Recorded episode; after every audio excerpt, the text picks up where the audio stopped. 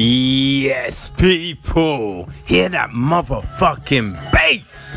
Ah, okay, so this is another episode of Echo Chamber, people, and as we do, before we get into anything, we're gonna take a look at the top 10 UK films in the cinema over uh, the weekend, right?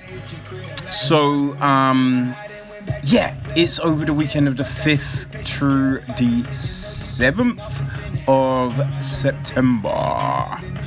Um, yeah, so let's um, let's get to it. All right, so well, actually, for some weird reason, there's no top 10. It's a top fucking nine. I know, bizarre, but at number nine, people, it's Ryan Coogler's Black Panther. It's a great film. If you haven't seen it, what the fuck are you doing? Alright, so it stars the late and great Chadwick Boseman, Michael B. Jordan, Letitia Wright, and Danny Gurira, plus a whole heap of other talented actors and actresses. All right, at number eight, we've got Trolls World Tour. So this was from Walter Dohrn, and it had the voice cast of Anna Kendrick, Jamie Dornan, Anthony Ramos, and Rachel Bloom. At number seven, it's that Disney classic Pinocchio. At number six, we've got After We Collide. So I do believe this is an adaptation from a book. Okay? So it's brought to us by Roger Kumble and it is starring Hero Fiennes Tiffin, Josh, Joshua Langford, uh, Dylan Sprouse and Candice King. At number five, we've got another animated film for us. It's 100% Wolf. So it's a foreign film. This is from a director Alexis Stadermann with the voice cast Ilai Swindells, Akmal Saleh, Rhys Darby, and Magda Schmuba. At number four, who it's Russell Crowe looking all crazy and shit. It's Unhinged. This is from director Derrick Borte and it's starring Gabriel Bateman, Caren Pistorius, and Leighton Lucy Faust, and as mentioned, Russell Crowe. That means at number three, we've got Dan Scanlon's Onward with the voice cast from Tom Holland, Chris Pratt, Octavia Spencer, and Louise uh, Julia Louise Dreyfus. At number two, it's New Mutants. Now, reviews seem like it's crazy, but it's a new film. So, haha, it's from director Josh Boone and it's starring Anna Taylor, Maisie Williams, Charlie Heaton, and Blu Hunt. That means, people, at number one this week, we've got Christopher Nolan's most magnificent Tenet. And it is starring John David Washington, uh, Elizabeth Debicki, Robert Pattinson, and Clem Posey. So that's our top nine. Um, we've got a couple of films for you this week, people. But before we get to those, let's check out a little information. All right, sit back and enjoy. Okay, so this is for all you Shudder, horror, and Creepshow fans. Shudder are pleased to announce the start of production on the highly anticipated second season of its hit series Creepshow in Atlanta, Georgia. The anthology series, which shattered all Shudder records when it debuted last October, is executive produced by showrunner Greg Nicotero, who was involved with The Walking Dead, and it's based on George A. Romero's iconic 1982 movie.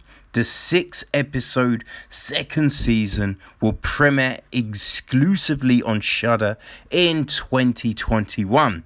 The show is following all safety guidelines and protocols in accordance with SAG AFTRA DOGA, and all of those other guidances, etc. etc.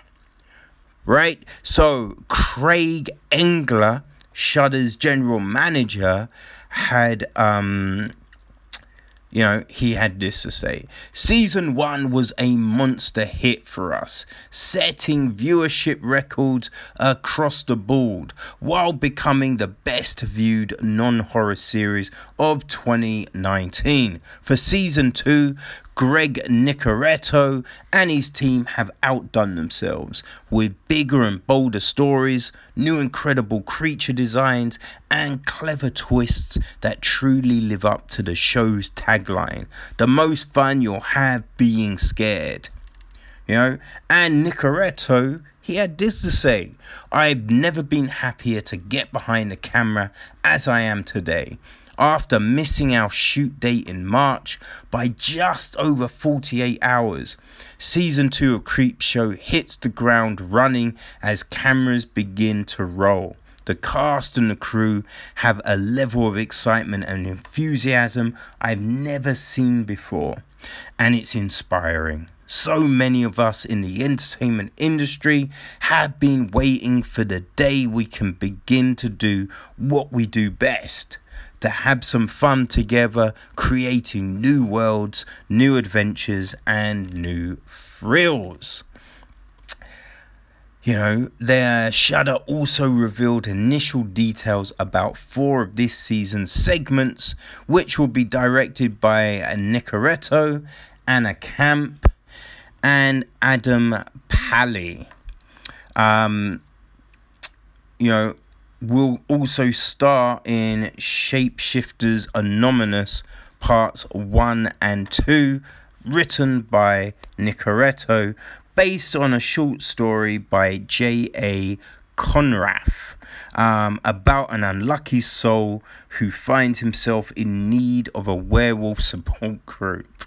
Uh, Keith David, Ashley Laurence, and Josh McDermitt will star in Pesticide, written by Frank Dietz, in which an exterminator makes an infernal bargain, and Model Kid, written by returning Creepshow writer John Esposito. Um, is about a 12 year old monster fan who turns to hand built model kits to escape his unhappy reality. Additional titles, castings, and directors will be announced soon.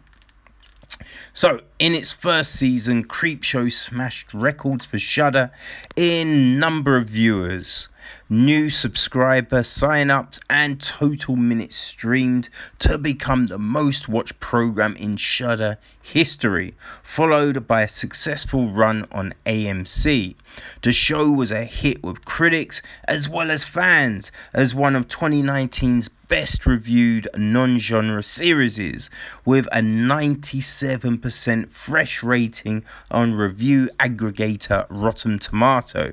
The inaugural season starred David Arquette, Adrienne Barbeau, Tobin Bell, Big Boy, Jeffrey Combs, Kid Cudi, Bruce Davison, uh, Giancarlo Esposito, Dana Gould, Tricia Helfer, and DJ Qualls, and featured adaptations of stories by Stephen King, Joe Hill, Joe R. Lansdale, and Josh Malmstrom.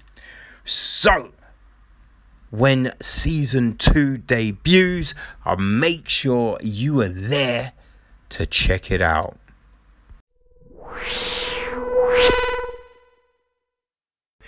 Independent cinema pop up screens is back this winter, taking over Peckham's popular Bussey Building with a season of exciting and immersive events taking place from from the 23rd of October to the 20th of December.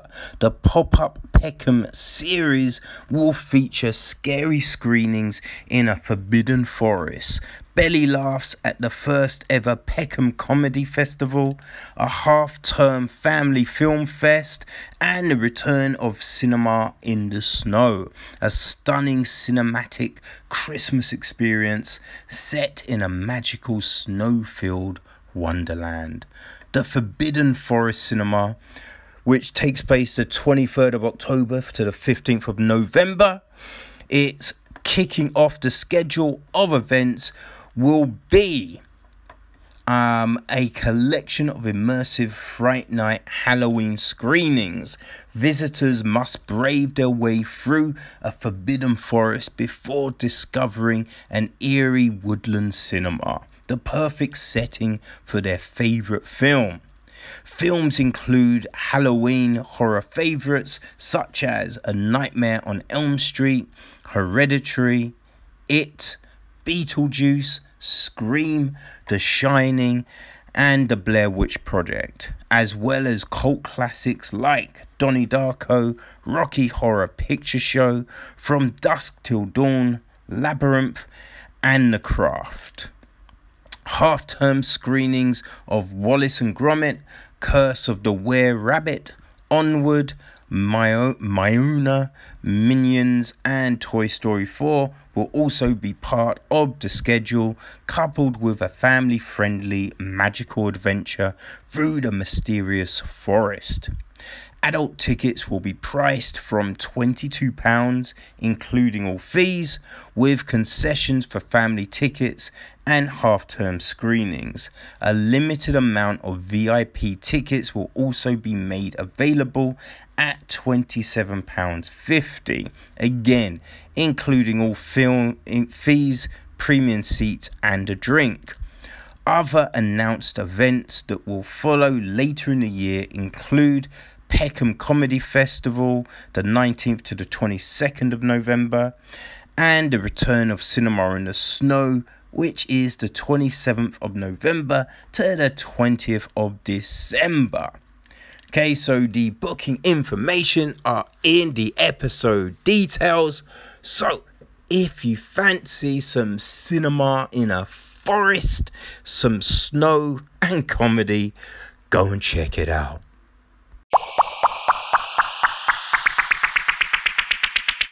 Okay, so now we've got all of that out the way, let's get into this week's films. Okay, so Matt Eskandari has a new film. It's called Hard Kill.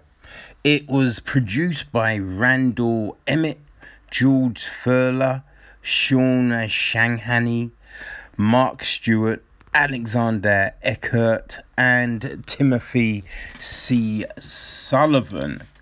The um, the story is from Clayton Haugen and Nikolai Fromm, and it was co-written from the uh, the writing duo of Chris Lamont and Joe Russo the um ah, the film itself, you know, it stars. We got Jesse Metcalfe as Derek Miller, Bruce Willis as Donovan Chalmers, Natalie Eva Marie as Sasha, Lala Kent as Eva Chalmers, Texas Battle as Fox, Sergio Rizzuto as the Pardoner, Swen Temmel as Dash Hawkins, and Tyler John Olson as Lieutenant Colton. The cinematographer is Brian Kuss, and the music is from Ryan De Riccio. And ah, the story is basically this, right? It follows a team of fearless mercenaries who, led by security expert Derek Miller, are considered the best fighters on earth that money can buy. They are strategically hired by billionaire tech CEO Donovan Chalmers to protect a piece of technology that, if exposed, could destroy the world. Their mission becomes even higher risk when Chalmers' daughter is kidnapped by the extremely dangerous terrorist group, the Pardoners, who will stop at nothing to obtain the tech. Miller and his team must now work together with Chalmers in order to save his family and protect the fate of the human race before it's too late. And I have to say, that isn't really the film. oh my god. Right, it's it's just yes, a little bizarre, but it's not that surprising because yeah, the film doesn't really make a lot of sense to be honest, it doesn't make a whole heap of sense, right?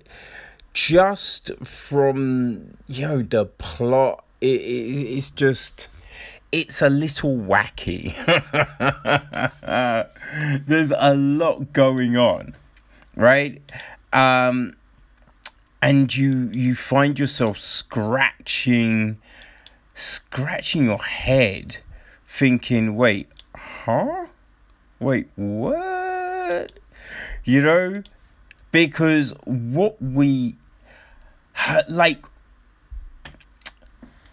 for some weird reason it starts off with scenes from the middle of the film right it starts out and we see you know what i mean just these edited cuts short little edit cuts of a shootout. And I don't know why they decided to do that.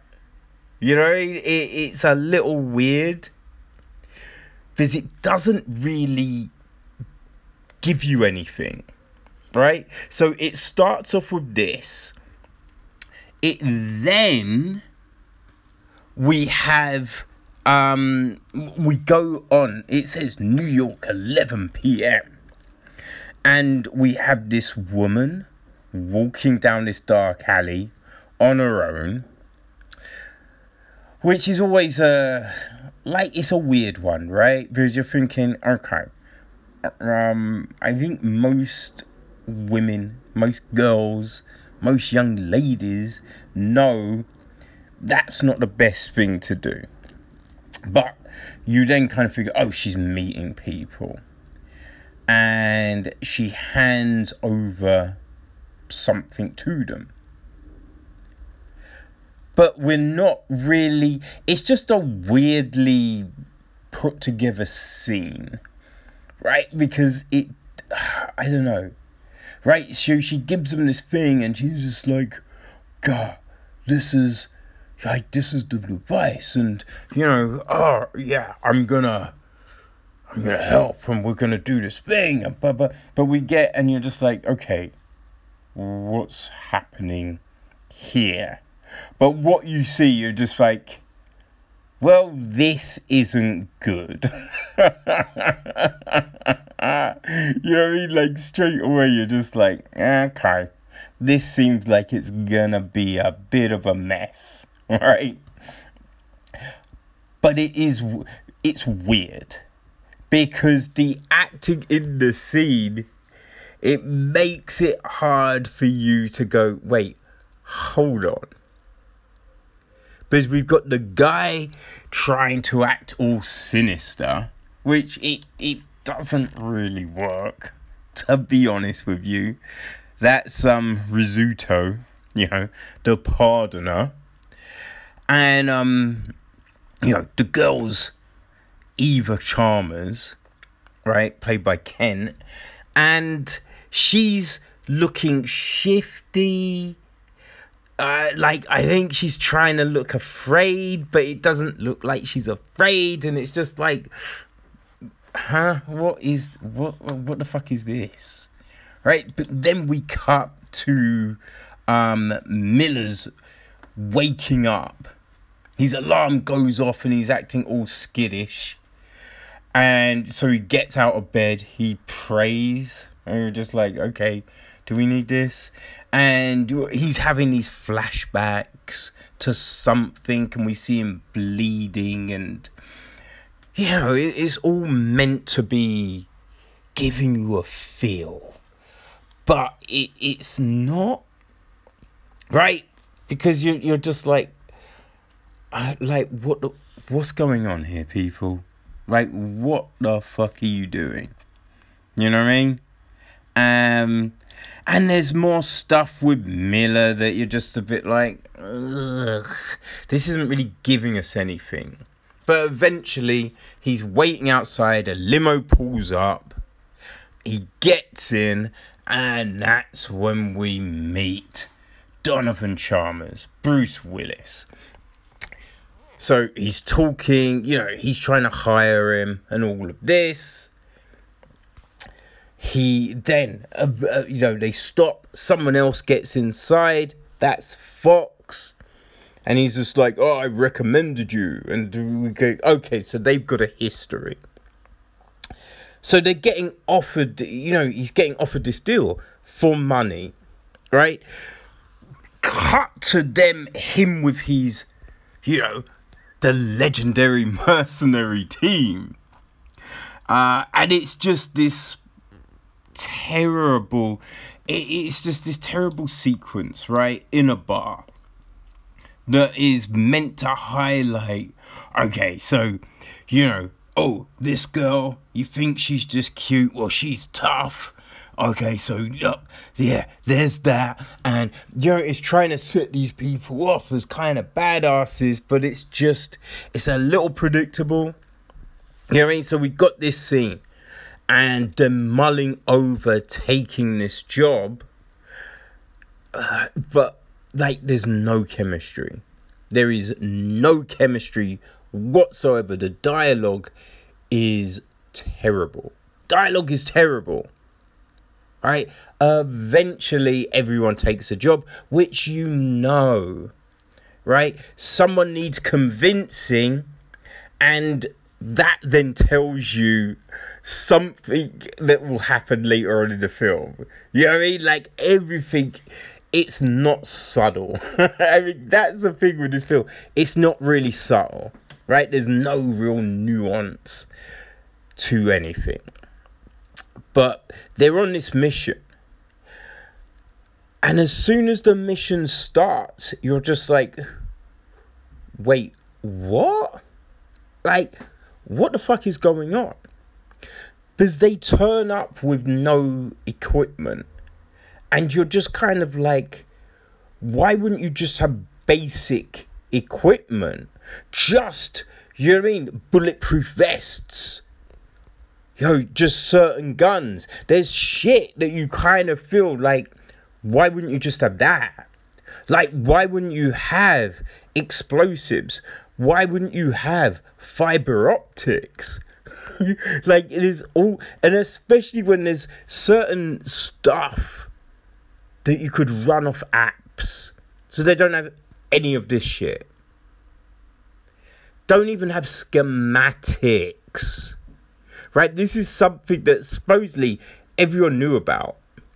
So you're just like, wait, you, how is it you haven't got schematics? So it's just all this weird stuff leading into a mission that you kind of feel if you're meant to be this crack mercenary team, wait, you, you wouldn't start without this information. Regardless of the money, you just wouldn't start. Right? You then have, there's so many supposed weird, like, trying to have these misdirects and double crosses and all of this throughout the film that like none of them make sense. Right just from the fact of the information of what the fucking mission is. Like just that. Like it just doesn't make any sense whatsoever you know what I mean? So you, have got all of this, and as I said, they, they're throwing you these supposed misdirects, right? Which you just go, well, obviously, now that's gonna happen, and then it does, and it's just like, yup. how am I not surprised? Like, how the fuck am I not surprised? It, it's it's really fucking baffling. It really is. And like the whole thing is around this supposed technology, right? This technology that throughout the film, it's never really explained what the fuck it is. Right? They mention, oh, it could destroy the world. It could reset the world. But it's still a bit like, wait, how? Like, what? Know, it's just real flimsy. It is really fucking flimsy. Especially, there's always talk of a kidnapping that never really happened.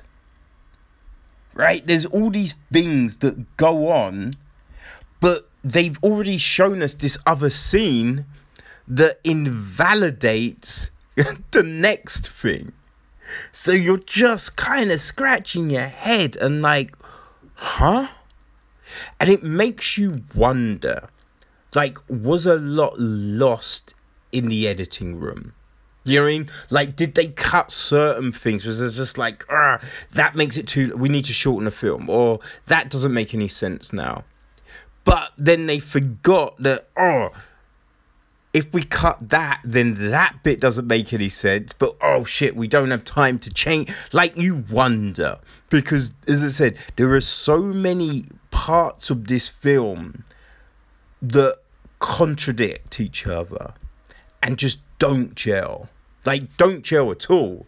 Like there's one bit when we see someone dive out the way, and then another shot a bit later, he's shot right? And it's just like, wait, when the fuck did that happen? How did that happen when we saw you do this thing? like, it is, it's very, very weird. You have all these people that are supposed soldiers and ex soldiers, but just don't seem to be able to comprehend a situation. They have no discipline whatsoever. There is no discipline. You have someone get shot and then they're screaming their head off. Someone else with a similar injury is just like, just patch me up and I'm going back in and that uh, and then at the end like the person that was screaming at one point is now just kind of walking off and you're just like huh. Okay. That is weird. It's like the film is hard to hard kill right? It should be hard to comprehend or hard to understand because yeah you just you're kind of baffled why. You're really baffled why. It's like just the dialogue throughout the film is terrible. It's really bad. And it doesn't speak to any sort of prior relationship like the people the way they're talking to each other you wouldn't believe that they're friends it's very stilted it's very formulaic right we've got our bad guy who he look I have to give it. He's tried his best to give this menacing kind of uh, performance, right? It's just not working. You you feel that he wants to be um like the bad guy from either uh Die Hard or Leon right? That's the kind of vibe that you you you could kind of guess they're trying to get with the bad guy. But it just doesn't. Like he's not believable as manic right you can't believe any of these manic episodes that he's having and, and try to give us and then at, at the very end of the film, right? This whole thing which they needed this team, this team to pull off, but they were so outnumbered and it was crazy. You just have one then one guy go out and basically just do it all. And it's just like what? That just invalidates the whole fucking film. Like what the fuck is happening here? it's like, what? What's happening? And you have a guy just suddenly I- I- escape from the confines he's been in all film, and it's just like, why the fuck didn't you do that earlier? Like, what? It's a weird film. It's a really weird fucking film. And yeah, I look you you kind of wonder why it's come together. But you know what? It is. It's out there and it's coming to you people via all your favorite digital platforms on Monday the 14th of September. You know what I mean? So, yeah, if you're a fan of action thrillers, then I know, maybe, maybe this is for you, right? I wouldn't say Bruce Willis is in it a lot. You know what I mean? And the Joe Russo, who is credited as being co writer, I'm like, is that Joe Russo as Joe Russo one of the Russo brothers? Is this is this who we're talking about here? Huh. Because yeah, it, you kind of think, wait, this isn't the guy that kind of co-wrote all those Marvel films. like it's not the same guy. but listen, right? as I said, if you're a fan of action thrillers, maybe this you maybe you'll dig this, right? I would say, right, if you liked films such as Hard Night Falling, you know, we talked about that one on episode 95 of uh, the podcast, right? So that was starring Dolph Lundgren Hal um, Yamanouchi, Natalie Burn, um, directed by Giorgio Bruno. You know what I mean? So I, I kind of think, look, if you enjoyed that one, um, if you liked, uh, boy, what's the film? Um, oh the um acceleration right so that was directed by michael marino and daniel uh, zirilli right? Another Lundgren, Natalie Burn film. Had Danny Trejo, Quentin Rampage, Sean Patrick Flanery, Chuck Liddell. They were all in that. If you were a fan of those films, right? Yeah, then, you know, Hard Kill, yeah, you will be all over Hard Kill. You know what I mean? You, you yeah, your date. It's your film, right? So um, I feel that's the barometer. You know, that's the litmus test for this one. So yeah, if that sounds like uh, your cup of tea, people, then uh, go check it out, okay?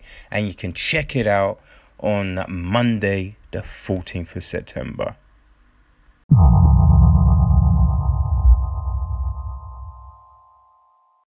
Oh my god, people.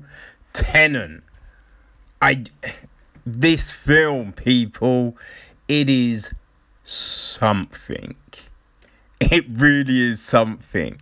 And yo, when you've seen it, you understand a lot of the things that went about, a lot of the things that were said, right? The why the cinemas wanted this film in the cinemas and why Nolan wanted this film in the cinemas. It makes sense now. I get it. But I have to say, right? The when you wrap your head around what you have just seen, right? Tenet, it seems to be this, right? You know those glass, uh, you know, elevators, lifts that some buildings have, you know, and you can see the people in the lift, right? So, what the film seems like, you may think this is odd, but this is how I feel, people. That you walk into one of these lifts, right? So you're traveling, and then a young lady of appropriate age, mind, let's get that clear, right? She's in the lift with you, and she turns around and says, Let's go, right? So you're in this glass lift she's you know she wants to get at it right? So for some reason he decide to get buck naked. She's pressed up against a glass. You are hitting it like a fucking pro. You're in a glass you don't care right? But you get to the top or the floor whichever right? You you're dressed now you leave the lift and no one says a thing to you. No one even acts like they just saw what the fuck you were doing. Right? And you're just like, you're thinking to yourself, how the fuck did I get away with that? Huh? How how did that just happen? How many times does the fine ass young lady, age appropriate mind, come up to you in a glass lift and want to get down. I can't get my mind around this. This is insane. And that's the same goddamn experience that you will have leaving this film. Because you will just think, that was great. But what the fuck, man? what was that? What did I just say? That was crazy. now, once you see the film, you will understand. You will get it. Trust me, you will get it. And hey, it works either way, right? Doesn't have to be a young lady. Or maybe you're a young lady and you get hooked with a young lady. You could be two dudes. Whatever. The analogy works, people. It works. Because this goddamn film, woo! And the other thing about it, right? You just think to yourself, huh, okay. I think Christopher Nolan likes numbers and time. I have a sneaky little feeling he's digging that. because when you look at um you know some of his films there is this narrative that goes in between them all and you're just like oh yeah that they're kind of similar. And not similar in you know what I mean? The type of film that you're seeing, but just the ideology, the, the thought patterns that kind of invest within those films, right? That's what you can, um, I feel you pull from that. Because you look at, you know what I mean? His stuff, Memento, Insomnia, like, um, yo, there's time um, craziness with the Prestige, Inception, Interstellar for sure. You know what I mean? So it, it, it's just like within all his films, there's this certain storytelling and this non linear storytelling that he likes to use he likes misdirection. He like and it's misdirection and it's not just your typical look over there. Haha, it's really there. No. It's this smart shit. Right? The other person who has done some similar stuff is um oh my god like the dude that um he wrote and show ran Doctor Who and then he did Sherlock. Fuck, I can't think of my man Mo- Motok. Motok Mamak. Hmm. No, I feel I'm just saying words right now. Huh. God damn it. This is but I feel you know who I'm talking about, right? You, yeah, you know who the fuck I'm talking about, people. He did coupling as well. That TV show, it was a UK thing, people. It was a UK thing. But I remember when he did Doctor Who, and you had these storylines that were great on a single episode basis. But then when you got to the end of the season, there was this whole thing, and the doctor traveled back, and there was all of this stuff. Like you'd see a scene sometimes in an episode where he just says, Okay, thanks. Or, Oh, I must remember that. And he picks something up. And you're just like, okay, that was a little odd. But the episode's so fun, you don't really care that there was this weird thing that just happened. Doesn't really make any sense. But then you watch the later episode and it all ties in. And you're like, oh shit. Yes. And that's Nolan does that the best. Nolan really does that the best. You know, I just remember watching Memento and it just like, whoa. And also, there's this thing where you watch the film and your perception of a character will flip flop throughout because you're getting more data on that person and you're just like, oh, they're good. No, they're bad. Actually, I get it. I get it. No, he is a fuckface. Actually, no. Yeah, it does make sense. I feel for that dude. And it, it, it's just, he has this great way of storytelling. And all of this really comes to bear in Tenet. It really does, man. I I've got to say to this to you, right? If you can, don't watch a trailer. Do not watch a trailer.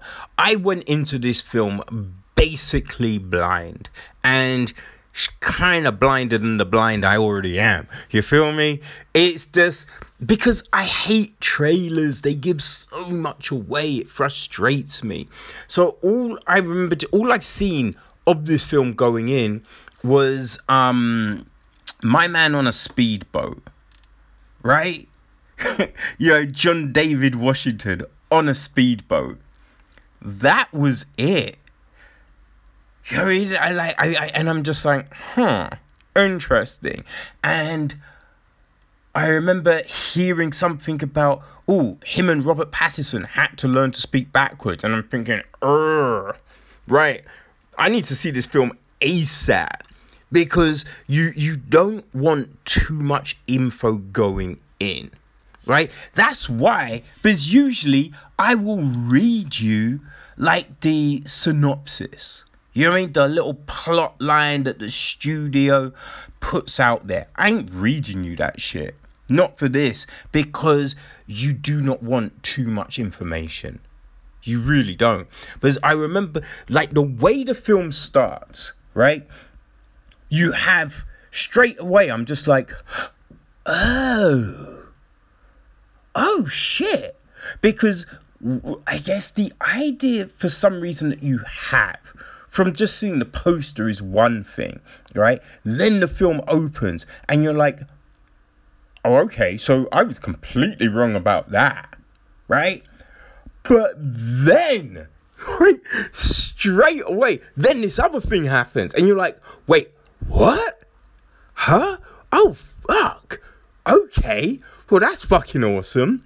Then this other thing happens and you're like, whoa hold on, if that can't happen, that can't happen, and you are just run through it within that first, I don't know, what, 10, maybe 20 minutes?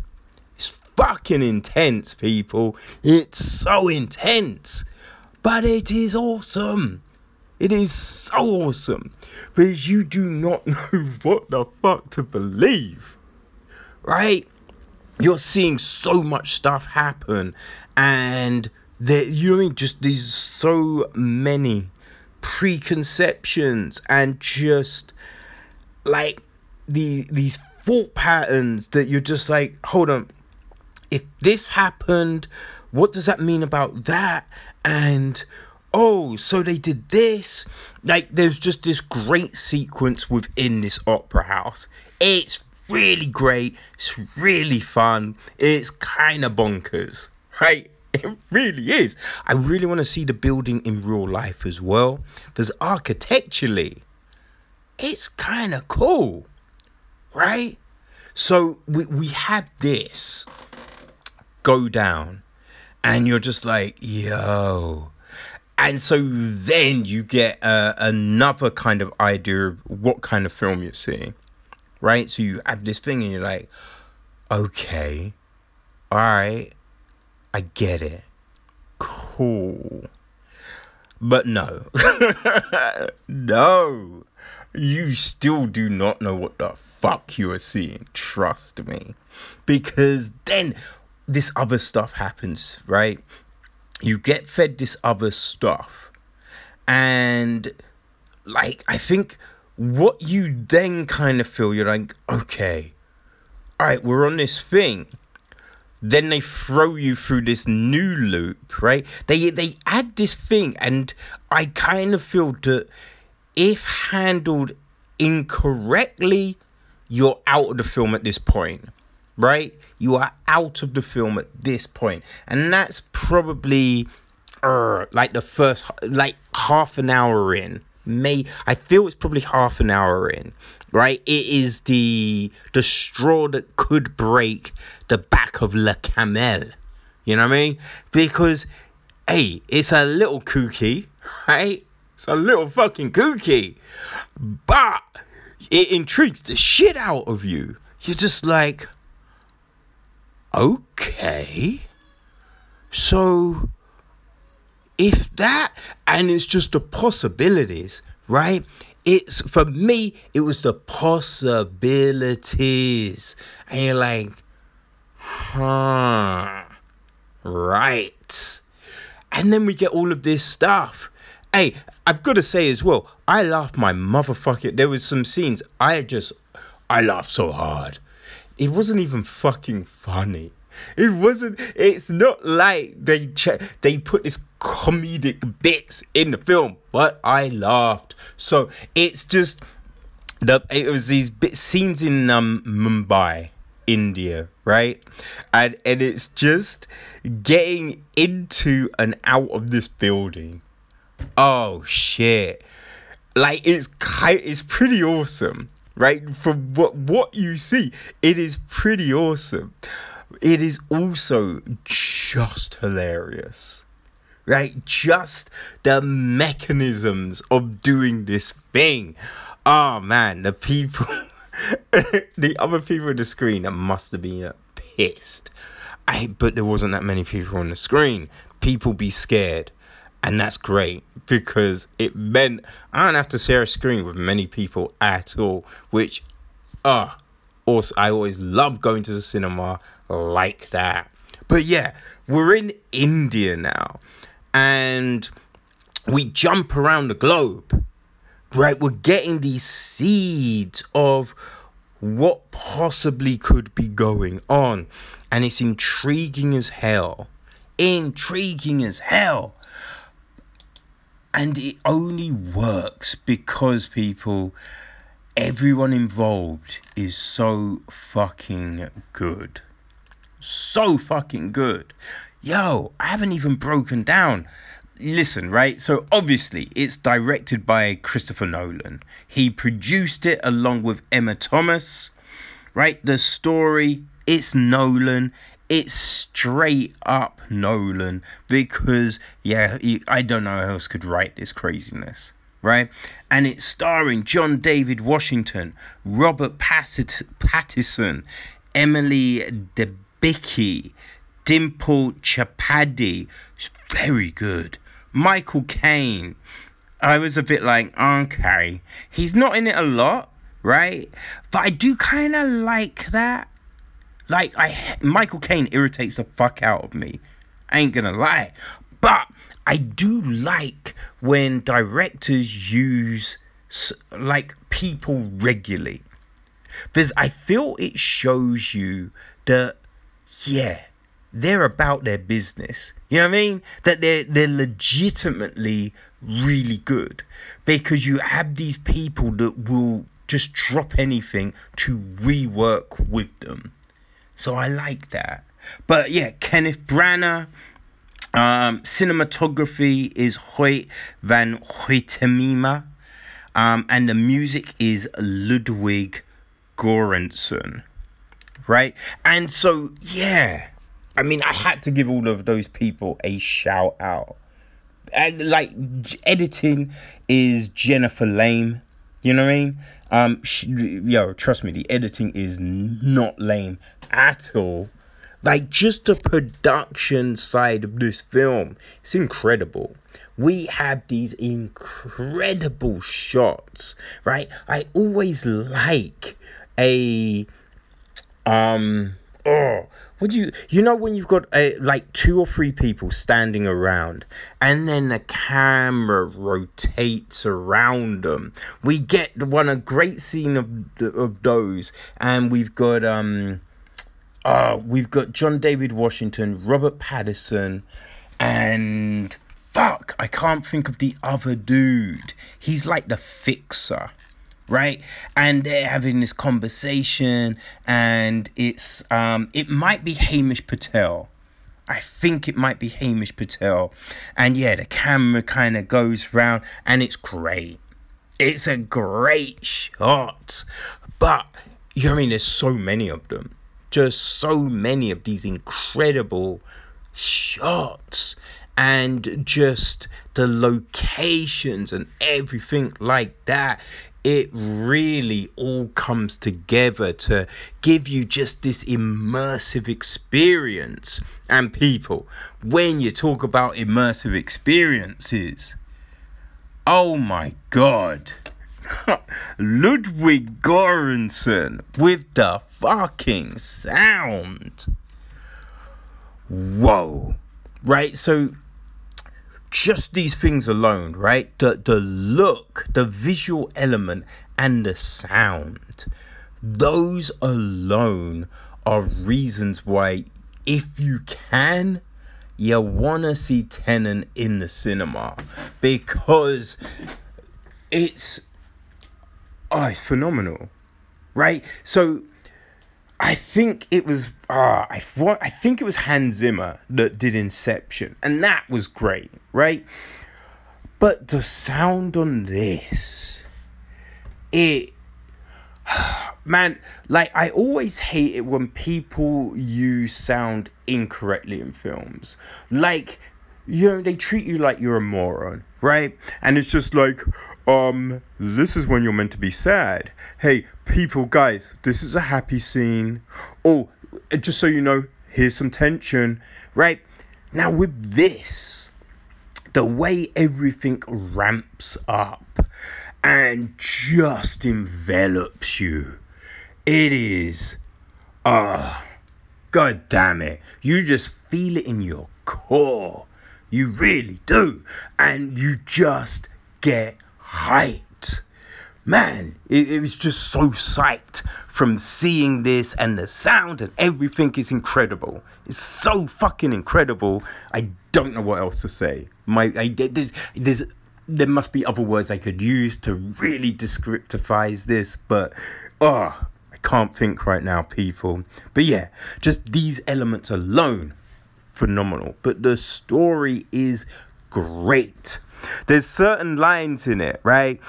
I just love the, the interplay, the wording, like um, you know, we hear a lot. We're living in a twilight world, right? It's this little thing, and I like the fact that like there's this thing that gets told um Washington at the beginning, and you see it, right? Yes, see it, and it, it it's really good. It's really great, and I like the response. Like even the dead need allies. it's so good. And there's this scene. There is this great fucking scene. Now, listen, right? You often have films and you have like the ba- the supposed bad guy and he's meant to be playing in a certain way and it just doesn't really work doesn't really work. Well, I've got to say, Kenneth Branagh as Andrei Sator is phenomenal. Phenomenal. Like, you wouldn't even really know it's Kenneth Branagh. He just destroys with this performance. But there's this scene and he's just like, um, what does he say? You don't negotiate with a tiger. You admire a tiger until it turns on you and rips your throat out. it just gives you fucking shivers, people. It's just the way he says it. It's just like he doesn't need to raise his hand. He just has this intensity and he says this shit and then he just turns it off. Just turns it off and be like, now I'm going to leave and have a drink. And you're just like, okay, well, I'm not gonna fuck with him. but yeah, the film, as I said, look, there is so many things in this film. All the performances are just um, amazing. We have these incredible performances, right? It just works on so many levels. So many levels. And the ending. Oh, the ending is so good. So good. And hey, I will say, this is the only fucking thing I'm gonna tell you, people. If you liked the ending of Inception, right? Ah, you're gonna like this one. You're gonna like it.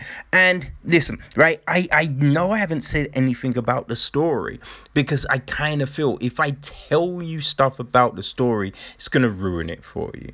So if you can, people, avoid the trailer, right? It, this is best served knowing nothing. You want a blank canvas going in because then everything you see and experience is just phenomenal, right? It's just gonna hit you from so many ways, and ah, oh, you're gonna love it. You're gonna love it. I. It's hard to say, but this could be my favorite Nolan film. This very much could be. I really did enjoy it. I really did. And ah, I hope that you get to experience it and and just enjoy it as much as well. Because Tenet, woo, it is first class. And I have to say, I would love to see Nolan do James Bond, right? But this is the thing. They have to give him full control because I kind of feel that Nolan would give us a just a legitimately crazy, intelligent James Bond and a different James Bond. Like a James Bond film that I feel that we need. Right?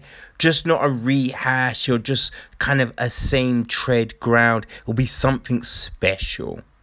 But only if he has no interference from the studio. But yeah, that's another thing. For people, go see Tenet.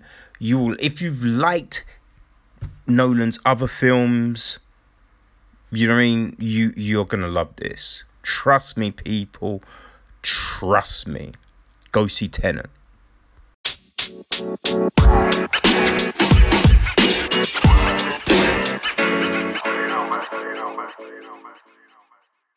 Okay, people, so we're reaching that time again. Let's take a look and see what's happening in the world of film.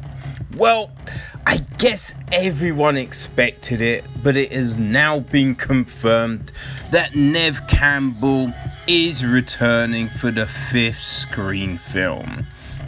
So, uh, yeah, I think it it makes kind of a full set because you know David Arquette, Courtney Cox, they're both returning, you know. So um, now it's just a matter of will the film be any good, right?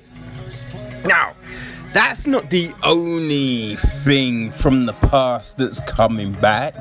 And this one's a bit longer away. So in 1989, Shelley Long starred in a film called Troop Beverly Hills, right? Well, Sony TriStar are uh, making a sequel. Yeah, it's an odd one, right? But um, Oren Zegman, um, she's gonna be making her directorial debut with this. Uh, it's gonna be um, produced by Lauren Mark, and it's going to be written um, by Aisha Carr. So, uh, yeah. I don't even know. It's a crazy idea, but we'll see. Now, there is a lot of acquisitions and projects being announced right now. So Saban Films have, um, yeah, they've just picked up a few things. Um, they do, they've just grabbed a film called Fat Man. So this is a uh, a dark comedy about Santa Claus, Father Christmas. It's starring Mel Gibson, um, Walton Goggins, and Marina Jean Baptiste. So, um, the story is on a neglected and precocious 12 year old who hires an unorthodox hitman to kill Santa Claus after receiving a lump of coal in his stocking. Huh. Yeah. So um it's directed by Eshom and Ian Nelms. So uh, Saban have also grabbed uh, Ambush. So this is a Vietnam War action thriller from Mark L. Berman. Uh, it's starring Aaron Eckhart, Cody Christian, Dermot Mulroney, and Jason Genao. Uh, so yeah, that's coming. Now, STX, they've also just picked up the rights to Queenpins, which uh, is a, a, it's a true story about a coupon counterfeit scam that took place in um, America. You know, and um, yeah, was supposedly a little bit crazy. It's starring Kristen Bell, Kirby Howell Baptiste, Vince Vaughn, and Paul Walter Hauser. Um, yeah, Orion Classics have got the rights to The Wolf of Snow Hollow. So this um, is from Jim Cummings. Uh, and it follows a small town sheriff who is struggling with a failed marriage and a rebellious daughter, a lackluster department. He is tasked with solving a series of brutal murders that are occurring on the full moon. Um, Amazon have announced that on the 20th of November, um, they will be putting Riz Ahmed's new film, Sound of Metal, into uh, cinemas. And then on the 4th of December, it will be hitting the streaming service. And um, basically, it's about a punk metal drummer who suddenly loses his hearing. Yeah. Now, other news. So, um, Jonathan Majors and Glen Powell have uh, just landed a role in J.D. Dillard's new historical war epic, Devotion. Right? So, um, it's set in 1950 as the Cold War looms, the pair play elite US Navy fighter pilots who form a firm friendship that is tested on the battlefield when one of them is shot down behind enemy lines. Hmm. Now, Kristin Scott Thomas, Daisy Ridley, Nina Hoss, they've just landed roles in um, The Wife. Um, sorry, Woman in the Castle. So this is from uh, Jane Anderson, who directed the uh, The Wife. Um, it's based on um, Jessica Shattuck's uh, novel and um, they are looking to start filming next year. So the story is kind of set, I feel, at the end of World War II in Germany. free women are bound by their past and clinging to each other for a future. Hmm. Um, Chloe Grace Moretz is going to be starring in Mattson Tomlin's new sci fi film, Mother Android.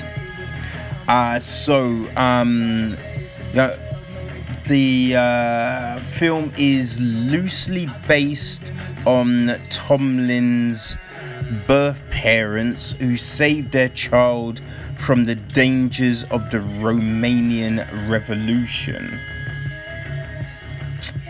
Hmm. Okay. Uh, Pierce Brosnan has a new film. Okay, it's called The Last Rifleman, and um, it's been directed by Terry Loane. Okay, so uh, Boseman plays Artie Crawford, a World War II veteran living in a care home in Northern Ireland, who has just lost his wife on uh, the 75th anniversary of D Day, um, he decides to escape his care home and embarks on a journey to France to pay his final respects. Um, and so Jamie Foxx and Teyonah Parris, they're gonna be um, starring in a new film with John Boyega uh, it's called They Cloned Tyrone. Okay, it's a sci fi um, mystery film.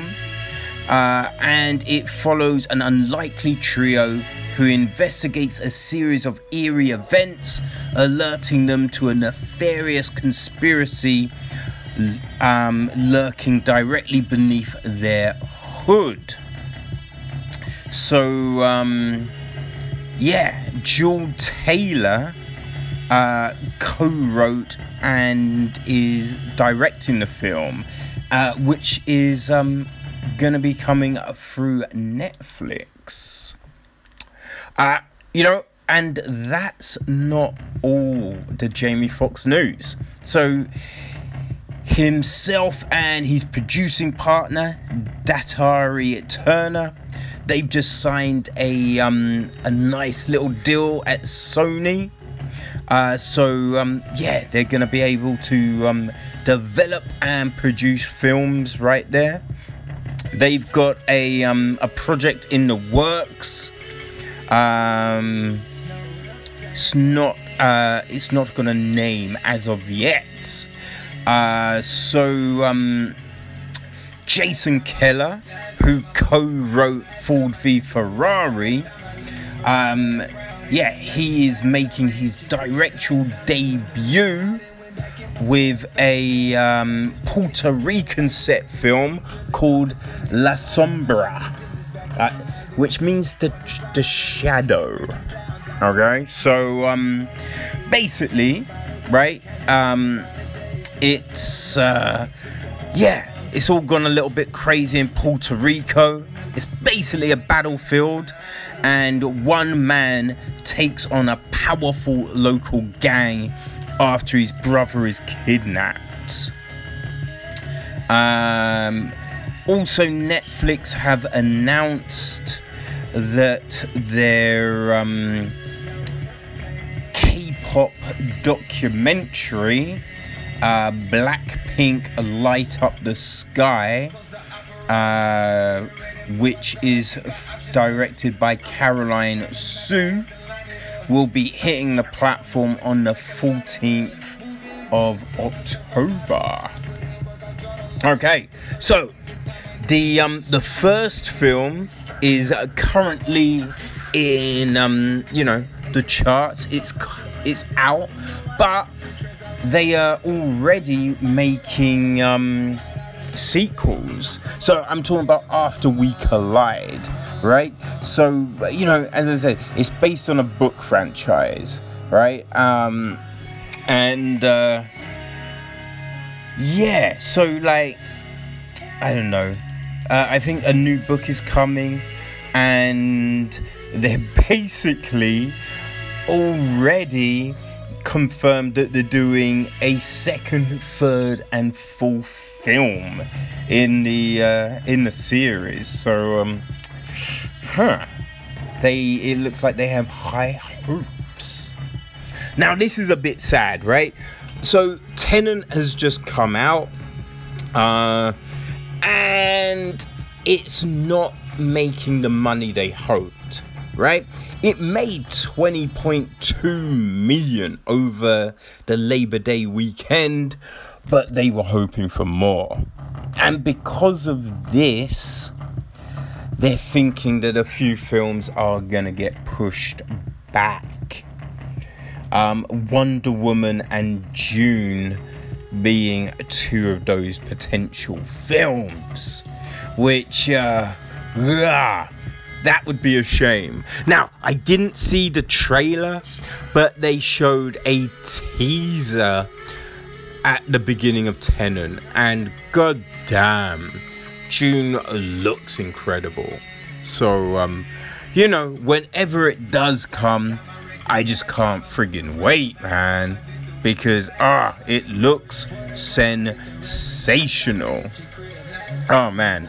And let's end with this, right? It's a little bit crazy.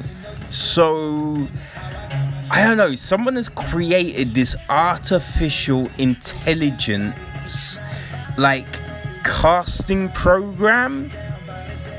And supposedly, well, everyone knows that Daniel Craig, you know, No Time to Die is going to be his last James Bond film.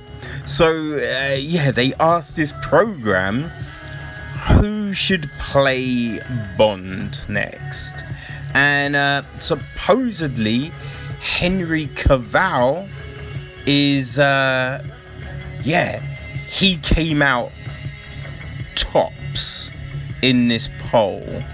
Um, then you had Richard Armitage and also Idris Elba, which uh, I just don't want that to happen. Right? I just think it'll be ridiculous. Um, like, but I kind of feel that this this is only from like talk because all of these names have been mentioned so i guess it must just uh, look and see what the chatter online is and and take those results Karl urban is another name that came up pretty high along with Chris Evans and supposedly Will Smith. So it is kind of ridiculous, but um, yeah, I know. Now, I think that will be the big talk, though, right? Soon, who will be playing James Bond next? So um, yeah, have a think, people. Have a think, and um, we will touch base again next Thursday. Alright? So enjoy your cinema watching, have fun, and if you haven't seen it, people, go see Tenet. It will rock your world. Alright? Peace!